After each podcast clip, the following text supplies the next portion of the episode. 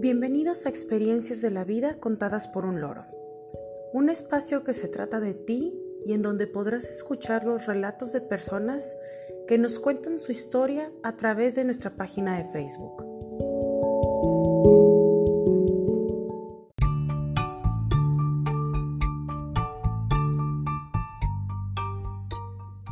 El día de hoy nos encontramos grabando nuestro primer capítulo titulado ¿Cuál es la mayor muestra de amistad que alguien te ha dado? Hoy es 8 de febrero de 2020 y estamos próximos a celebrar el Día del Amor y la Amistad. Así que el tema principal de hoy es la amistad.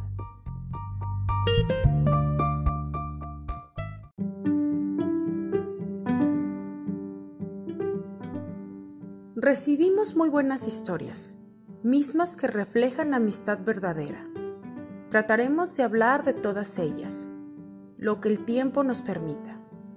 En cuanto a la identidad de quienes amablemente nos compartieron sus experiencias, se encuentran los que prefieren mantenerse en el anonimato, otros que usan seudónimo y algunos más que sí quisieron expresar su nombre.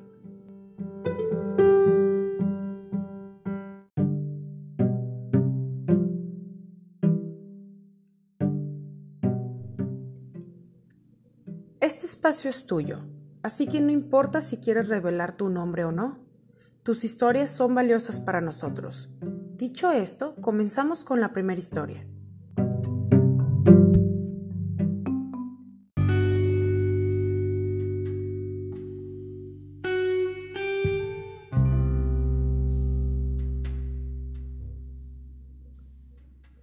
Nos dimos el permiso de titular esta historia como La unión hace la fuerza, en la que Katy, una mujer de 38 años que vive en la ciudad de Querétaro, nos cuenta cómo su amiga Maribel evitó que ella fuera despedida de su trabajo.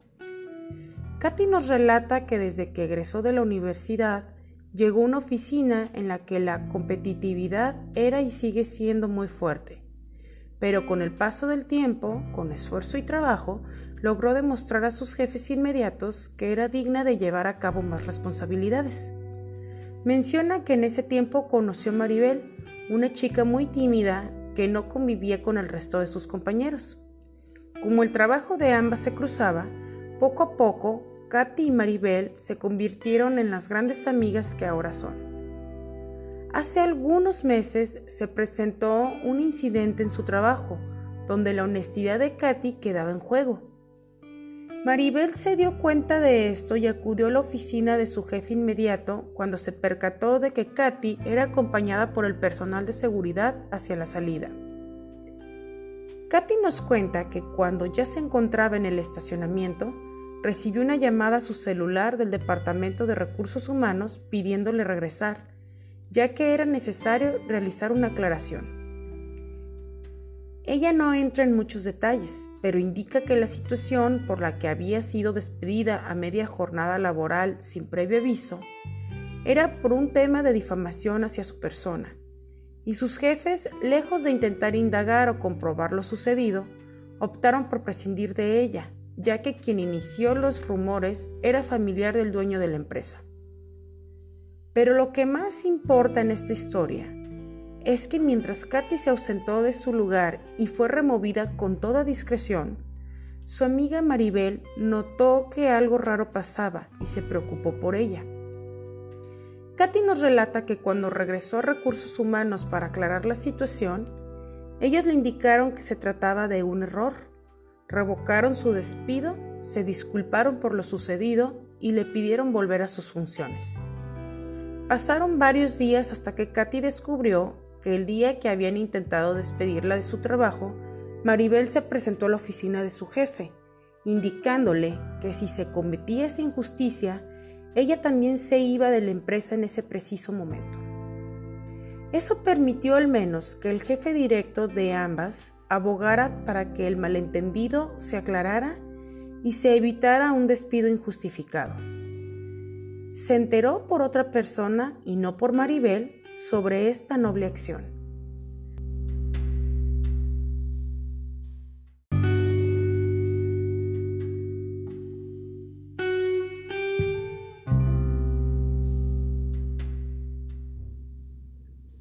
¿Cuántas personas pondrían en riesgo su trabajo para evitar que se cometa una injusticia con su amigo?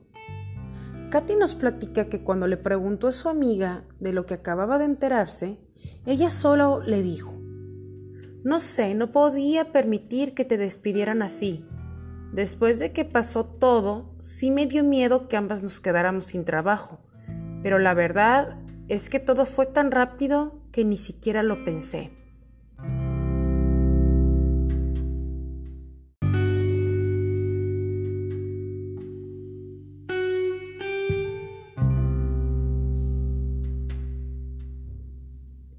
Ni siquiera lo pensó. Eso es algo que realmente demuestra la nobleza del acto totalmente desinteresado de Maribel. ¿Cuántas veces hemos presenciado una situación en la que se comete una injusticia con alguien que apreciamos? ¿Cuántas veces hemos intervenido para hacer algo y no solo nos quedamos observando? Esto sin duda nos deja mucho para reflexionar.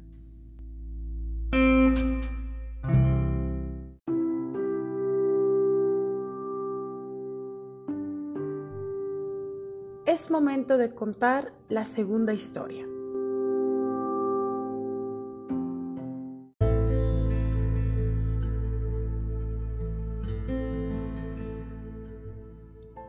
Sirenita de la ciudad de Tampico, Tamaulipas, nos cuenta sobre su historia. Ella en todo momento se refiere a su mejor amiga como su ángel de la guarda, ya que le salvó la vida.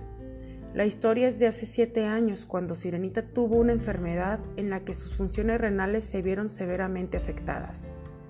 Indica que tuvo que ingresar a la lista de espera para un trasplante de riñón, ya que por diversos motivos sus familiares más cercanos no eran candidatos. Sirenita comenta que durante su larga espera comenzó a deteriorarse su salud y llegó a pensar que su vida se estaba acortando.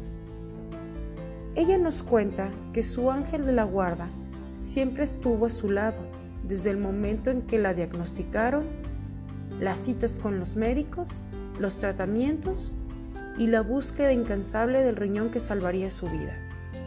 A pesar de esto, Sirenita perdió los ánimos y comenzó a sentir que su trasplante no ocurriría.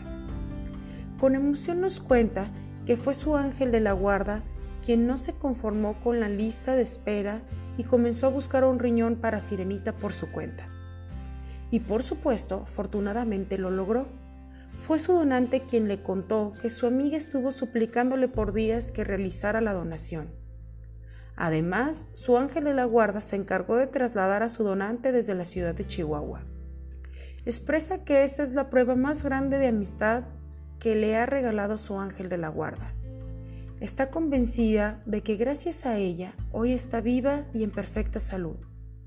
Esta experiencia las marcó tanto a ambas que hoy en día Sirenita expresa de verle su vida a ella.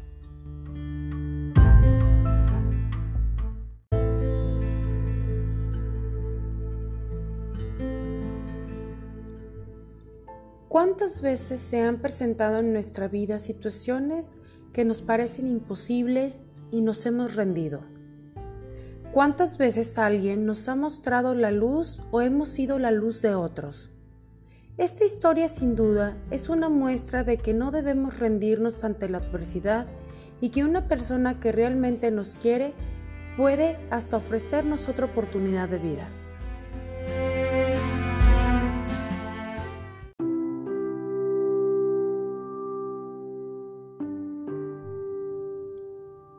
Continuemos con nuestra siguiente historia.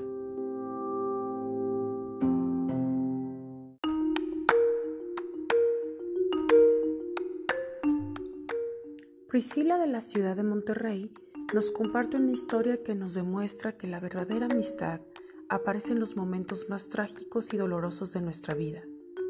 Nos cuenta que viajó a la Ciudad de México con su amiga Lili, acompañada de otro grupo en el que también viajaban conocidos y familiares.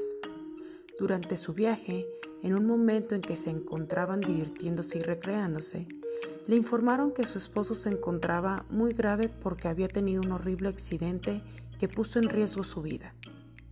Lily nunca se apartó de su lado mientras ella asimilaba la noticia y tomaba las decisiones necesarias para volver a casa y enfrentar la situación que ocurría en el hospital con su esposo.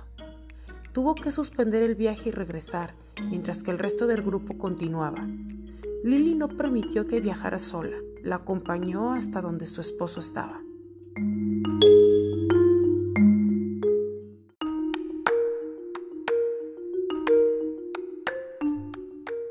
En un momento de emergencia y de adversidad, ¿cuántos somos capaces de actuar de acuerdo a lo que nos exige el momento?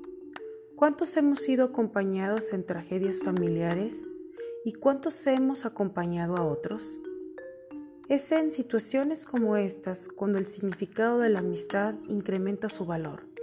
Son esos momentos en los que más necesitamos de alguien.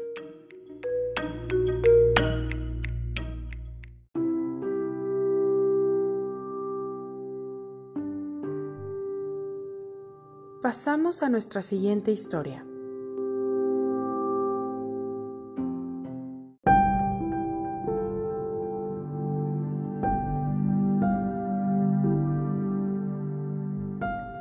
Un joven nos pidió mantener el anonimato. Nos relata que conoció a su amigo cuando tenía 16 años y se encontraba estudiando la preparatoria. Indica que habían muchas diferencias entre ellos, pero a pesar de eso, se volvieron amigos y confidentes. Cuando tenían líos propios de la adolescencia o deseaban compartir sus sueños y metas, siempre recurrían el uno al otro. El joven nos cuenta que la mayor prueba de amistad fue cuando él y su familia enfrentaron una tragedia en la que uno de sus integrantes tuvo un fatal accidente y que desde entonces ha cambiado la vida de todos.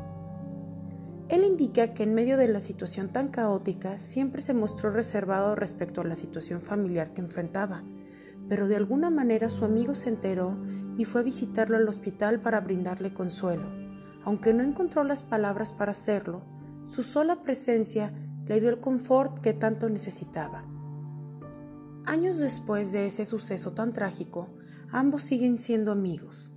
Él ha continuado brindándole su apoyo que lo ha hecho fuerte y a pesar de que ambos han tomado caminos muy distintos y se frecuentan poco, considera que él siempre le ha dado su compañía en los buenos y malos momentos de su vida.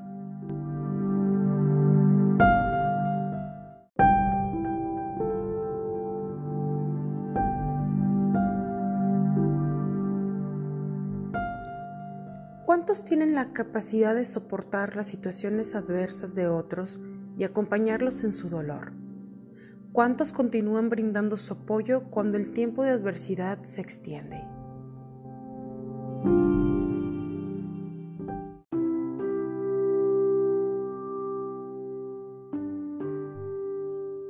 Continuamos con la siguiente historia.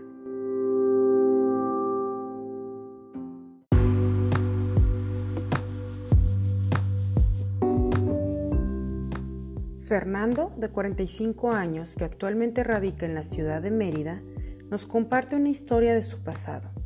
Relata que él y su familia son originarios del estado de Hidalgo y que con mucho sacrificio sus padres lograron enviarlo a la Ciudad de México para que estudiara la carrera de ingeniería. Pero fueron años de muchas carencias, pues su familia se dedicaba a la agricultura y en ocasiones no lograban enviarle dinero para abastecer sus necesidades. Mientras tanto, él decidió buscar un trabajo de medio tiempo para intentar solventar los gastos, pero nos cuenta que antes de que consiguiera un trabajo para alternar con sus estudios, pasaron varios meses en los cuales tuvo una vida precaria y con muchas limitaciones. Comenta que hubieron días en los que no le alcanzaba para comer y que se pasaba todo el día en la escuela para hacer uso de la biblioteca porque había muchos libros que necesitaba y no podía comprar. Uno de sus compañeros, Joaquín, se percató de la situación a pesar de que Fernando era muy discreto, a tal grado de que trataba de no hablar con nadie, mucho menos de su situación. Joaquín comenzó a brindarle su apoyo de manera casual, casi sin que Fernando lo notara, puesto que él era muy orgulloso. Hasta que llegó al punto en que comenzó a invitarlo a estudiar a su casa por las tardes, cuando salían de las clases. De esta forma, Fernando comía todos los días en su casa antes de estudiar y hacer las tareas, y muchas de las ocasiones cenaba también antes de volver al sitio donde él vivía. Ya que la madre de Joaquín estaba al tanto de la situación y siempre le insistía comer algo cuando estaba de visita en su casa. Hasta la fecha, Fernando y Joaquín continúan siendo amigos, pero Fernando señala que su amigo nunca ha querido reconocer lo mucho que en ese tiempo lo ayudó. Fernando comenta además que en esos tiempos él se encontraba en los huesos y que gracias a su amigo los días en que pasó hambre quedaron atrás. Él resalta que la obra de Joaquín fue tan desinteresada que hasta la fecha él continúa siendo igual que en sus tiempos de carrera. Ayuda a otros sin mencionárselo a nadie y sin darse cuenta de lo mucho que hace por ellos.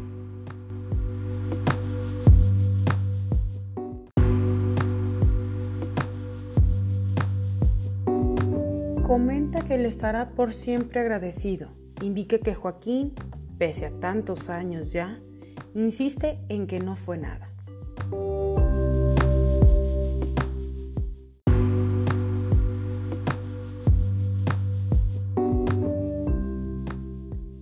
¿Cuántas personas como Joaquín conoces? ¿Alguna vez has sido como Joaquín en la vida de alguien más? La verdadera amistad llega en forma de ayuda que muchas veces por orgullo o vergüenza no queremos pedir.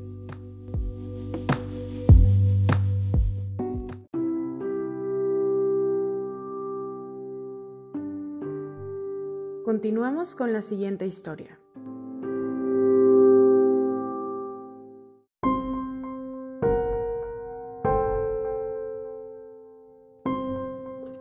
Alejandra de la ciudad de Monterrey nos cuenta sobre una etapa de su vida que describe como triste y oscura.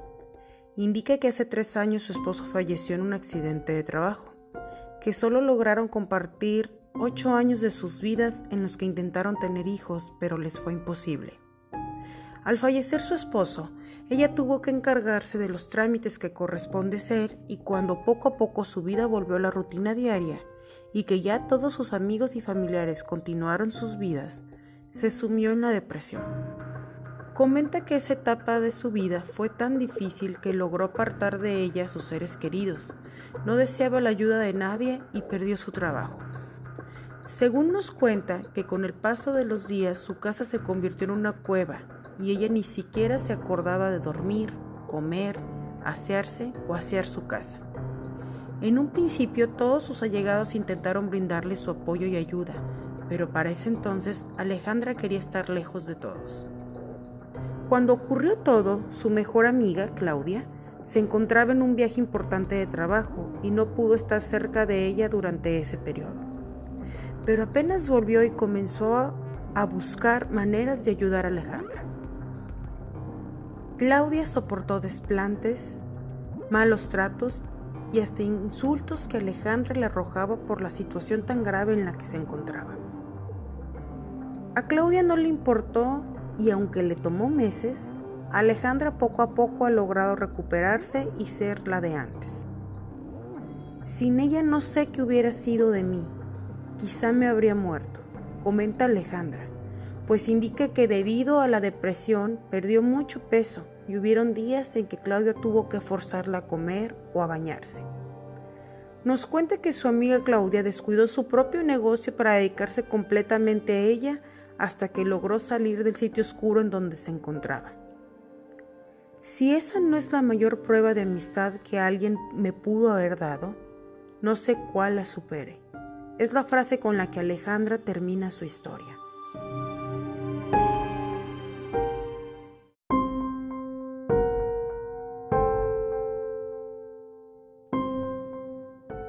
Acompañado a alguien en su peor momento?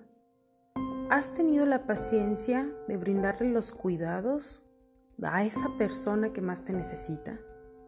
¿Has sacrificado incluso tu propio tiempo y espacio para ayudar a alguien a recuperarse de una tragedia? Definitivamente las personas que han hecho estas cosas por los demás conocen el significado de la amistad.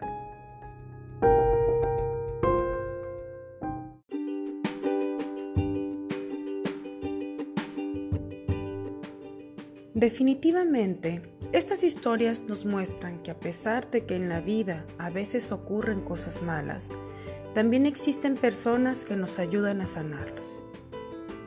Nos enseñan que de la tragedia puede surgir una amistad y que no importa que existan adversidades si tenemos buenos amigos que nos acompañen en ellas.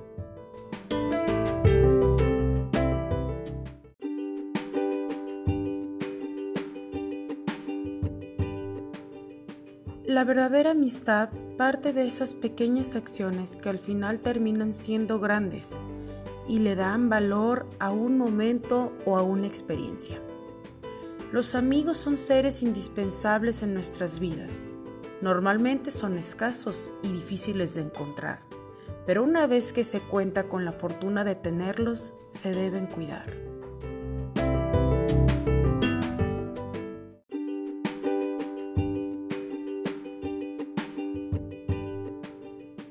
También es importante pensar, ¿yo soy un buen amigo para otros?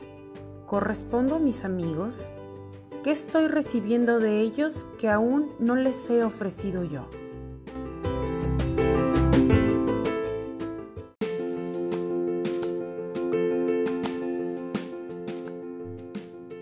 Deseo que cada uno de ustedes cuente con al menos un amigo al que puedan acudir cuando lo necesiten.